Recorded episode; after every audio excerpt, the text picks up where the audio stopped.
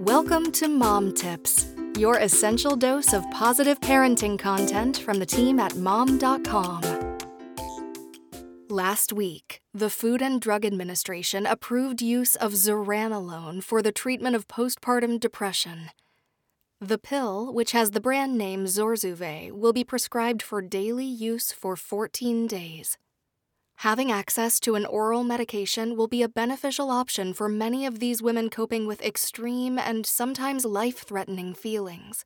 The FDA's Director of Psychiatric Drugs, Dr. Tiffany Farchione, said in a statement Postpartum depression is a serious and potentially life threatening condition in which women experience sadness, guilt, worthlessness, even in severe cases, thoughts of harming themselves or their child. And because postpartum depression can disrupt the maternal infant bond, it can also have consequences for the child's physical and emotional development.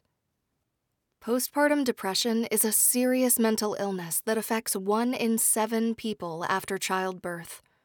Typically, PPD is treated with professional counseling and antidepressants, which may or may not work.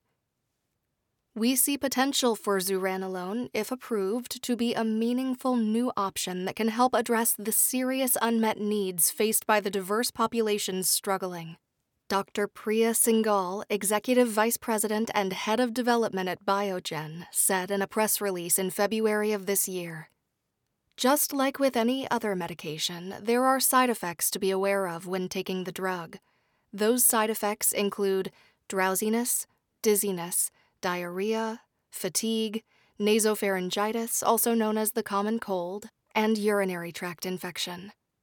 The pill can also cause suicidal thoughts and behavior.